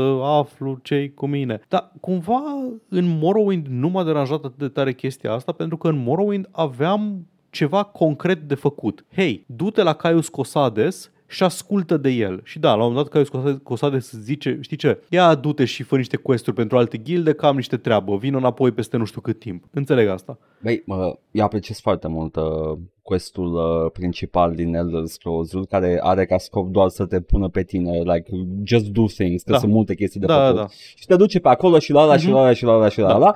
Și e, e, mi se pare o structură mult mai bună și mai engaging pentru un quest, pentru un RPG mare, Da. You know? Dar în același timp, în uh, Pillars, cam toate locații, sunt, ai, ai trei orașe în tot jocul. Ai ăla în care ajungi prima oară, ai Defiance Bay care e cel mai mare și ai încă două orașe și like, nu e ca și cum te, nu, nu, nu pleci în această călătorie foarte lungă în care ești tot timpul la două zile de travel de cetate ta, te poți întoarce tot timpul înapoi. Nu e o problemă niciodată. Nu e ca în Da. Oblivion care dacă ignori fast travel-ul, cum ar trebui să facă orice jucător uh, decent, măcar până ajungi prima oară într-un loc, te duci pe munți, pe coclauri, pe câmpii, ajungi acolo, ajungi la Corol, iei misiune, a, stai, avem, o, nu știu, du-te în Skingrad, a, wow, castel pe deal, ce-o fi acolo, a, shit, trăiește acolo un redacted și să descoperi gradual această, această lume. Și în Morrowind mi se pare că, având în vedere că ai chestia asta cu, l-ai pe Caius Cosades și e gen,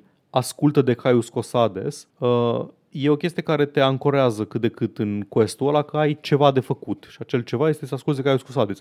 Și în Pillars am în, a început să-mi pese de povestea principală cam chiar când ajung să mă întâlnesc cu Caius Cosades, cu doamna SRI care îmi spune, ok, bun, păi hai că, hai că împreună o să-l prindem pe ăla, pe villain. Și e gen, super, dar în continuare tot zici, a, nu știu ce-l caut pe villain, doar că I kind of gotta, gotta catch up with him. Deci sunt foarte puține setting-uri în care pot să get away with it, să zică, să-ți dea cât mai puține chestii, pentru că tu deja ești familiar cu ele. Mm-hmm. Like, cât, când faci unul nou, you kind of have to do the skeleton quest. Da, așa, tot uh, de la Porkman am jucat uh, druid uh, Godhead, parcă se chema, nu, cred că era, cred că e Godlike rasa aia. Da, Godlike. Like. Godling, Godling, Nu, e Godlike, așa godlike, și eu godlike. Godlike am jucat. Uh, parcă se cheamă, de obicei joc spellcaster în jocuri de genul tocmai de motivul ăsta, combat slash weapon uselessness și rupeam tot. Uh, am, doamne, am văzut un, am văzut un comic cu D&D atât de fucking bun. Sau era Da. un meme, nu mai știu, era, Da, era da. the, the Giga Chad care zicea Da. "Eh, eh, martial classes are underpowered, spellcasters are the more powerful. Ok, bro, it's not your arm she grabbed onto when the lights went out. Așa, și tot de la Porkman, ultimul spam, 4. A fost un deliciu, Nicolae Robu posting. Uh, nu mi-a venit să cred cât de mișto sunt fundalurile 2D prerandate, companionii și lumea în general, de acord. În 2014 când E l-am foarte jucat, nu mi-aduc aminte să fi fost prea multe CRPG-uri top-down. Skyrim era rege, Kingdoms of Amalur apăruse și arăta exact ca WoW, Reaper of Souls venise să dea cu mătura mizeria sub covor și Dragon Age Inquisition era criticat ca fiind un uh, MMO single player. A venit Enhanced Edition la Baldur's Gate 1 și după Pillars. Luați și jucați-l, merită. Uh, vreau doar o chestie să verific, pentru că Pillars of uh, Eternity a ieșit cam la începutul renașterii CRPG-ului isometric. Pe lângă toate căcaturile pe care știu numai de pe RPG Codex, care sunt de nișă sau așa, am avut uh, în 2014 Pillars of Eternity, în 2013 a apăruse Wasteland 2 și Ok. Uh, mai a apărut Divinity Original Sin, tot prin 2014-2015 și o grămadă din asta. Torment Eyes of Numenera mai târziu prin 2016-2017. Deci am, Tyranny? asistăm la un val. Uh, Tyranny e după Că Tyranny Pillars. parcă e mai vechi, după Tyranny Pillars, e, ok. cred că e un 2016. Uh, e, Tyranny Ca, e gen... Cam toți ăștia Da. sunt like ex-Bioware, ex-Black Isle, nu? Exact, pe Tyranny e tot Ok. Obsidian. Tyranny e Obsidian zicând, Mhm. ok, avem uh, sistemul ăsta de, avem engine-ul ăsta de la Pillars of Eternity, hai să facem un joc rapid pe el ca să mai facem bani până ne finanțăm următorul proiect. Cam asta a fost ideea cu Tyranny și le-a ieșit foarte bine. Un joc mai redus în scope, dar cu care încercau niște chestii noi și să rafineze engine-ul. Oddly enough, Tyranny e mai mare ca spațiu decât uh, Pillars. Nu cred că e, E mai... this grand, uh, uh, nu, ca, ca aventură, ca aventură. Ca aventură, like, da, Ca poveste da, în sine, da. Ca fir epic, da, este. De, se întâmplă într-un într E- e loc like- mult mai redus, dar se simte Că e această regiune cucerită, după care you have to deal with the occupation. Da. Exact, exact. E mișto. Da, mi-a plăcut și tiranii. Uh, bun, și cam atâta în materie de comentarii. Putem trece la Păi, numărul știri? relativ micuț de știri care a fost săptămâna asta și o să încep eu, dacă nu vă supărați, cu un follow-up la ce am discutat săptămâna trecută relativ la Embracer și avem niște declarații de la un, uh, un membru al Consiliului Executiv uh, Embracer Group, care e această, ca un mic refresher. Exista un Nordic Games Group în Europa, din care s-a rupt cumva, s-a, s-a făcut, uh, s-a creat Embracer Group, care e un holding care deține mai multe companii de care fac jocuri. Am zis care de foarte multe ori, dar asta este, așa știu eu să-mi construiesc frazele, deal with it. Și care pe care? Embracer Group a anunțat, uh, mă rog, s-a zvonit uh, acum câteva luni că aveau ceva afacere de 2 miliarde de dolari care nu s-au mai materializat și din acest motiv au intrat în datorii și au început să dea afară oameni, să închidă studiouri, cum ar fi Volition, care au făcut Saints Row, care este o crimă împotriva umanității, închiderea Asta e. Volition, nu Saints Row. Saints Row nu este o crimă împotriva umani- umanității, este o crimă în favoarea umanității. Și Da. au dat afară, nu mai știu cât am zis, 5% din uh, tot stafful pe care îl aveau, cam 900 de oameni, cred, ceva de genul ăsta, între, între iulie și septembrie. Deci între, între luna iulie și luna septembrie au dat afară 900 de oameni. Așa, Chief Strategy Officer Phil Rogers a vorbit cu Game Industry Biz despre cum au încercat să reducă datoriile pe care le are compania și că trebuie să se restructureze și bla bla. Și acum ce au zis e că ce a zis în, pe pe scurt, că nu vreau să reiterez tot interviul cu Games Industry, e că a fost un proces agonizant să dea afară sute de oameni, aproape o mie de oameni, dar că restructurarea asta este singurul mod prin care pot să se redreseze și să câștige și că niciodată nu a fost, uh, nu a fost un fan al approach-ului cu mai puține jocuri, dar mai, uh, mai mari sau așa, că vor să facă mai multe titluri mai mici, să experimenteze chestii de genul ăsta și de-aia au cumpărat așa multe, mai multe studiouri. Dar um, ce vreau eu să, să zic acum e că dacă e, e un proces agonizant să închizi, nu vrei să dai afară, nu vrei să faci layoffs niciodată. Mă uit la o listă de companii cumpărate de Embracer Group între 2017 și 2023. Mă uit la o listă care are propria sa pagină de Wikipedia. Sunt zeci de companii. Cred că și dacă luăm doar din decembrie 2021 până în 2023, tot am zeci de companii pe lista asta. Vorbim de o companie care știind că are datorii, știind că depinde de o, de o afacere, de, de o investiție de 2 miliarde de dolari care nu s-a mai materializat, a cumpărat și aici citesc o listă non-exhaustivă, Asmodee, un publisher de uh, board games care deține printre altele Fantasy Flight Games, Days of Wonder și Catan Studio, deci cam tot ce înseamnă Euro, Euro board games. Um, Și probabil a, a doilea cele mai mari board game-uri din lume, aproape. F- Fantasy Flight e the second one. da. Dark Horse Media, aparent, care include Dark F. Horse Comics. Um, Beamdog, care a făcut uh, mai înainte menționatul uh, Baldur's Gate Enhanced Edition. Toate proprietățile la care a anunțat Square Enix, cum ar fi Crystal Dynamics, uh, Eidos Montreal, Square Enix Montreal. Nu-l văd aici pe listă, dar parcă țin, mi- nu că parcă, știu sigur că Gearbox, a, Gearbox era doar în februarie 2021, de aia nu, nu-l vedeam unde mă uitam eu, pe care, by the way, are o valoare de 1 miliard 300 de dolari. Uh, publisherul de board games era 2 miliarde 750 de mii și alte chestii cum ar fi Tripwire Interactive, Middle Earth Enterprises, Limited Run Games și multe altele. Wow, Um, tot ei au limited run Da. Amazing. Cam tot ce înseamnă multe companii din SUA, dar cam tot ce înseamnă developeri uh, locali din uh, Europa au Coffee Stain sub umbrela lor și din astea. I-au cumpărat ăsta. Au plătit inclusiv, mă rog, nu știu că au plătit atâta, dar au companii care valorează miliarde. Și cumva acest uh, deal de 2 miliarde de de dolari i-a pus complet în cap și sunt obligați să dea afară. Ultimele achiziții pe care le-au făcut, apropo, au fost în uh, ianuarie 2023. Și repet ce am zis și data trecută. Dacă nu îți permiți să plătești câți angajați ai, înainte să zici, vai, nu, am fost forțat să, să fac uh, disponibilizări. Poate nu le cumperi. Poate nu le cumperi. Nu știu. Idee. Idee. Nu cumpăra ce nu-ți permiți. Idee.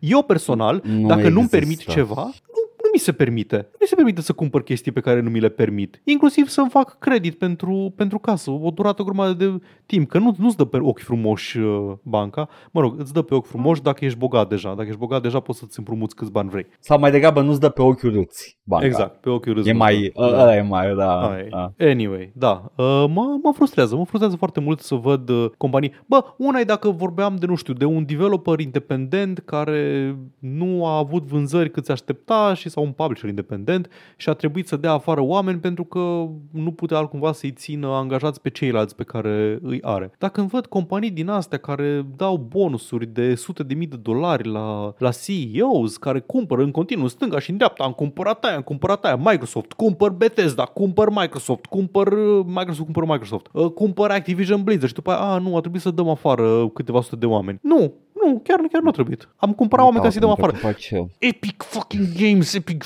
echipa Sweeney, Team fucking Sweeney care a, care a cumpărat uh, a cumpărat la cum îi zice Art Station sau ce dracu sau nu ăia alți cu sound-ul, cu muzica, Uh, Bandcamp. da, da, Au da, cumpărat da, da. Bandcamp Da, ca așa. să-i concedieze că n-am mai, nu-și mai, mai permitea să-i, uh, să-i țină. De ce ai cumpărat Bandcamp dacă nu-ți permitea? Oh, doamne, cât de frustrant. Oh, pentru că tu te gândești uh, la achiziții de persoană fizică, dar uh, la persoană juridică se fac alte fel, al, altă matematică. Nu știi tu, me, matematica Nu aia. știu, nu știu The Boy Math care are loc în spate. Chiar asta chiar nu așa știi e. de boi. Asta chiar sunt convins că e niște boy math acolo în spate. E niște, Absolut niște e. boy math de genul, a, dacă cumpăr asta pot să îmi scad din taxe, nu știu ce și mai încolo văd eu dacă îmi permit să-i țin sau nu. Evident că asta este. Asta și faptul că uh, stonks go up uh, and the board is happy. Ah, s-a Yep. achiziționat? Oh, ce bine!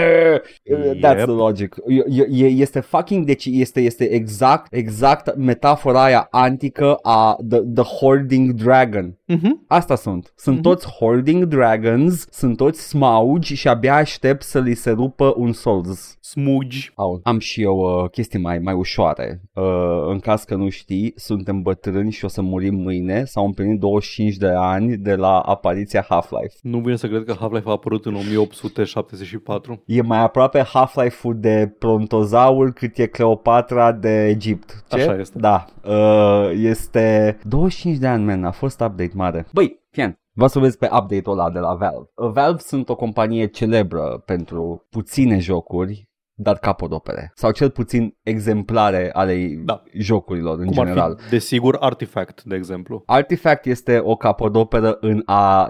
E deține recordul mondial la cel mai scurt uh, card game. Am auzit că Richard Garfield, după ce a făcut Artifact, s-a dus și a făcut mult mai puțin de succesul Magic the Gathering. Da, de, de nervi s-a dus să facă Magic the Gathering. Uh, băi, uh, are, are- are good track record Valve, overall, da? Cred că, cred că iese mai, uh, mai mult în evidență Artifact uh, su- în portofoliu Valve pentru că are atât de puține jocuri, dar uh, it was a gamble, whatever. Ideea este că până și, uh, până și jocurile online sunt begrudgingly mai ok decât alte jocuri online. Sunt. Chiar dacă ei sunt, nu-i așa, inițiatorii uh, Da, lootbox-ului. uităm, ne place să uităm Ei au asta. pionierizat Cine a băgat pălăria în joc. pălăria, mai știi, mai știi glumințele cu pălărie, ha, ha, ha, nu ești un domn dacă n-ai 5.000 de pălării. Uh, dar cu, oh, mi-a picat o cutie cu pălării, cum o deschid? Ho, boss, fii atent, dai bani, să deschidem noi. Păi e că e oribil, ok. e incredibil de jegos sistemul ăsta. Deci mi- când am văzut prima oară sistemul, am, m- efectiv am, am plâns lacrimi de nervi. la cât de jegos poate să fie sistemul. Anyway, uh, Half-Life 1, prima lor capodoperă uh, și cea mai îndrăgită este, a primit update și uh, au apărut știri cu chestia asta uh, și m-a, am citit acest titlu. A decades old glitch in Half-Life has been finally fixed. Și știam exact la ce se referă. Pentru că înainte, cu câteva zile să apară știrea, m-am uitat la playthrough-ul lui Dario Casali. Dario Casali fiind unul din level designerii la uh, Game Valve. of Thrones apărea. e, e din, uh, din Spania aia. The Da. fake, not Spain. Aha. De acolo e. Uh, e. E level designer la Valve și uh, adevărații cunoscători o să sigur îl știu pe el și pe fratele lui care au făcut uh, primele expansionuri de Doom făcute de fani. Uh, Plutonia Experiment și Team TNT. Ah, da, ok, îl- știu de ele, de la tine, evident. Deci, deci uh, ei, ei sunt, uh, au lucrat acolo, au pedigree și uh, au venit, uh, se juca, făceau playthrough-ul ăsta de aniversar de 25 de ani și a trecut, uh, la, a ajuns la Blast Pit ca să afle, ca să vadă cu ochii lui că omul de știință luat pe sus de tentacul din Blast Pit atunci când intri în cameră, Mhm, Da. uh, nu e sincronizat cu tentaculul. Adică rămâne în aer un pic în spate.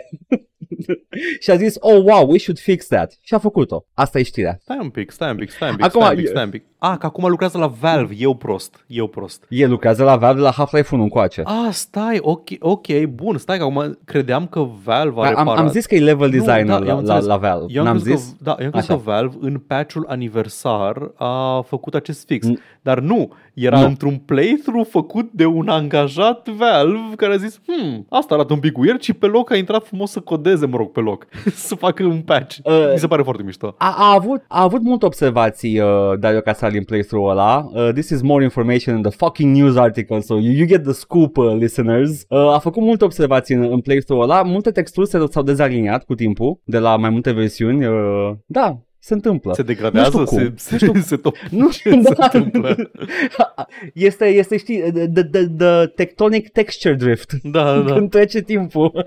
nu, pur și simplu că atunci când faci un patch sau probabil că uh, repar o chestie din logica internă a jocului, poate că se dezaliniază anumite texturi. Uh, Mhm. nu se mai corelează sau poate că toate texturile s-au dezaliniat, dar numai la unele e vizibil. Who knows? Ideea este că se mai întâmplă. Uh, făcea tot felul de observații pe acolo, fă, ju- jucându-se jocul ăsta și făcând uh, basically a developer commentary gratis pe YouTube. Mhm. Uitați-vă, duceți-vă la Dario Casali, are playthrough-uri și cu modurile lui de Doom și cu Half-Life, sunt foarte informative și interesante. Uh, dar a observat uh, bug-ul ăsta și uh, după aia a apărut ca știre că s-a reparat. S-a M-am reparat uitat chiar nu- acum. Nimeni, nimeni nu spune că din playthrough-ul lui s-a Mhm. făcut observația, doar că știrea e că s-a reparat. Puh, Wow. ce să zic. Eu, Uh, eu i- uh, zi. nu mi-amintesc uh, acest glitch, dar mi-amintesc scena foarte bine și m-am uitat la, m-am uitat la ea pe YouTube și nu știu, probabil că nu aveam eu standarde suficient de ridicate când aveam 10 ani când am jucat Half-Life, că nu mi-amintesc, efectiv nu mi-amintesc că, că rămânea în urmă Păi, ea nu scientist-ul ăla. era, ea nu era, el ah, nu pe rămânea în sisteme urmă, asta e moderne se chestia. întâmplă. Da. Ok. Deci bugurile astea au apărut uh, Ok, ulterior. ok, ok. Atunci e un pic, Sunt e multe un chestii. pic, uh, nu e chiar accurate că e un bug vechi de 25 de ani. Ba, yes, nu, nu e un bug, da, e decades exista în old. codul, ah, ok, decades old, deci de doar 20 De, de ani. e, e posibil, e foarte posibil să se fi întâmplat când s-au stricat foarte multe chestii pre-Steam. Mhm. Când a fost introdus Steam-ul și a fost băgat pe Steam cu o versiune specială de Steam, atunci probabil că s-au introdus Am bug-urile astea și de atunci au înțeles. rămas. Uh, anyway, mă bucur în schimb cu acest uh, patch aniversar, este oficial uh, mort Half-Life Source, așa cum a Mhm. vrut și Dumnezeu în Biblie, scrie clar acolo. Uh, Half-Life Source este o atrocitate la adresa Half-Life, uh, dar uh, a venit cu foarte multe chestii mișto update-ul ăsta. Încercați, dacă aveți Half-Life pe Steam și dacă nu-l aveți, m- my, uh, my people in Christ, e vreo 2-3 euro aproape tot timpul, deci jucați-l. Uh, nu Mhm. cumpărați doar Half-Life, cumpărați toate modurile practic, pentru că aveți o, o librărie întreagă de moduri mișto de jucat cu el. Uh, dar uh, uh, bagă, au băgat uh, unfiltered textures în sfârșit, pentru că eu l-am jucat unfiltered, eu nu am jucat cu OpenGL. Uh, mie tot timpul mi s-a părut OpenGL like uh, the ugly version, dar pe ăsta aveam de jucat. Acum poți să joci unfiltered. Și au o grămadă de chestii mișto băgate la opțiunea acolo, cum ar fi FOV fix pentru widescreen, care nu exista până acum. În sfârșit vezi modelul întreg de armă pe widescreen acum. Soi. Yeah, it's huge. It's actually pretty huge.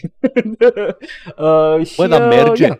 Jucați. Merge? Că te plângeai că nu merge. Uh, da, a fost stricat. A fost stricat de două ori în, uh, în, după update-ul ăsta. Uh, odată nu mai mergea, efectiv nu mai intra în joc. A doua oară, când, dădeam, uh, când intram în options, îmi ieșea din joc. Uh, au, au fost, a fost un drum cu niște bampuri uh, de când s-a Și- pus patch-ul. Și e un developer indie mic acum, na, înțelege și pe ei. Acum, acum, legat de chestia E asta. primul lor Să-mi bat shooter, adică picioarele. chiar, chiar Deci- nu poți să ai pretenții de la ei.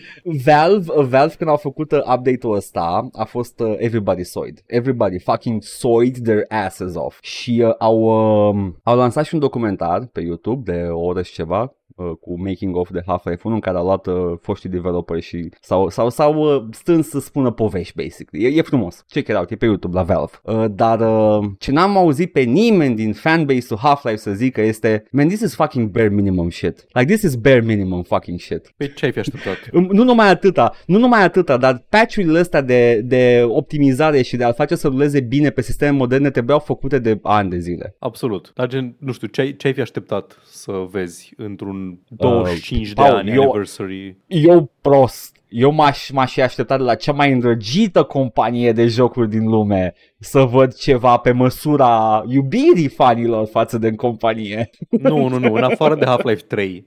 Nu, nu, nu, nu, zic ca, ca, și, ca și update, ca, ca chestii în general, ca support pentru jocurile lor vechi. M-aș aștepta să văd un pic mai mult, ceva mai Dar involved. ce, de adică nu atâta. știu, adică înțeleg ce zici, dar nu n-am, n-am în cap uh, un exemplu concret. Eu am un exemplu foarte concret. Uh, Opposing Force și Blue Shift n-au fost patch Ok, bun, da. De ce? Ok, bun, foarte bine. De, de, ce, de ce nu? Că unul e Gearbox Like why? și unul... Ambele sunt Gearbox. Ah, ok. Păi da. Um, Nicu, și le mai e o Embracer, chestie. n-au bani Embracer. Ah, ok, ok. Mai e o chestie. Uh, au băgat meniul vechi de Half-Life Mm. acum în joc. E ăla clasicul, negru ăla cu literele portocalii, nu mizerile alea de pe Steam care au până acum, dar în continuare Opposing Force și Blue Shift au mizerile alea de pe Steam. Anyway, deci Valve, small bean, very small developer, uh, face, face cât poate nu poate mai mult de atâta, e ok. Ce să mai zic? Ah, da, și când am jucat eu, p- nu știu dacă s-a reparat, o să, o să reîncep iar jocul să văd dacă încă mai stă omul de știință când ajungi în Office Complex în picioare. E un om de știință care trebuie mâncat, intrat printr-o, uh, Mhm. printr-un ăsta, printr-un vent, fix când intri într-un birou mic acolo, Da, știi da. care de care zic. Da. E, ăla la mine stătea în picioare și asta e un bug băgat în uh, The Anniversary Update. Ah, ok. Și sunt curios dacă l-au reparat acum. Că uh, de, that, that might be the next decade's old bug that will be fixed în 25 de ani. Bun, ce să mai zic, Paul? Cam asta a fost. Da. Cam asta a fost. Bun. Basically. A fost o săptămână ușoară. Uh, Doamne aniversări. ajută. Ah, Pe lângă... noi ne mai jucăm chestii. Ne jucăm, ne jucăm în această săptămână a aniversărilor, întrucât uh, chiar și țara noastră, Românica, aniversează un număr de ani. 105? Ce ne jucăm, Paul? 105? Cred că cam așa ceva, da. Um, O țară, a, a very small bean country. Fii atent, eu um, pe stream, miercuri, doresc să mă joc într-o, într plăcerea voastră niște Hotline Miami 2. A, desigur, uh, vrei să recreezi uh, brutalitatea forțelor de ordine la Exact. protestele din...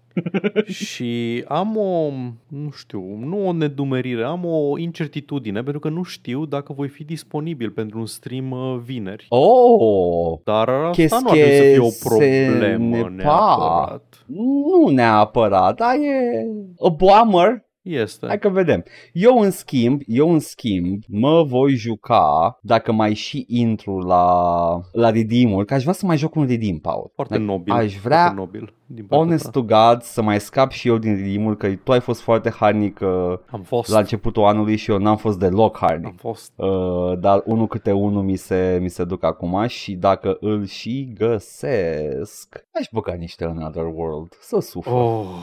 Oh, În mod special 20th Anniversary este cerut aici, deci Păi da, uh, uh, aia voi juca. ăla e. Da, e o recreare fidelă unul la unul. L-am jucat cu walkthrough. L-am Aș putea, po- po- poți să-l joc pe- perfect lejer și pe de dos, adică Da. nicio Um, problemă.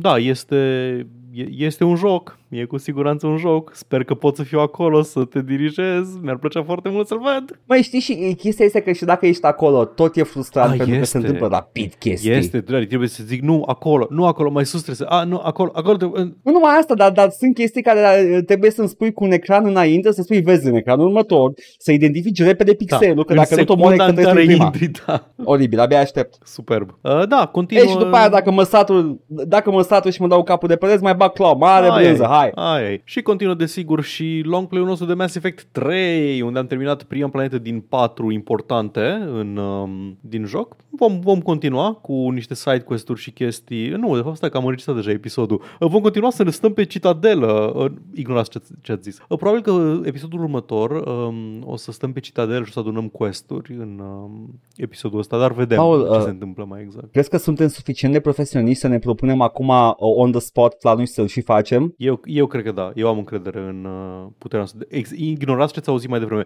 Eu cred în uh, puterea noastră de a uh, face asta. Let's go! Și mai cred în puterea noastră de a publica chestii pe internet în toate aceste locuri. Ne găsiți pe Twitch la Joc și Vorbe, pe YouTube la Joc și Vorbe 1416 și Joc și Vorbe Bits. Ne găsiți pe iTunes, Spotify și SoundCloud cu podcastul ăsta la All Vorbe, Facebook, Instagram, Discord. Găsiți toate linkurile astea și mai multe în descrierea acestui video sau audio, indiferent ne ascultați sau ne urmăriți. Ne puteți da bani pe Coffee, pe Patreon, pe streamurile noastre live, la fel, linkurile sunt în comentarii și vă mulțumim pentru generozitate. Data stelară, 1 decembrie, mici și ciolana fumat, nu? Așa trebuie să fie, da. Dacă ar fi după mine, așa ar fi. Ceau! Bye!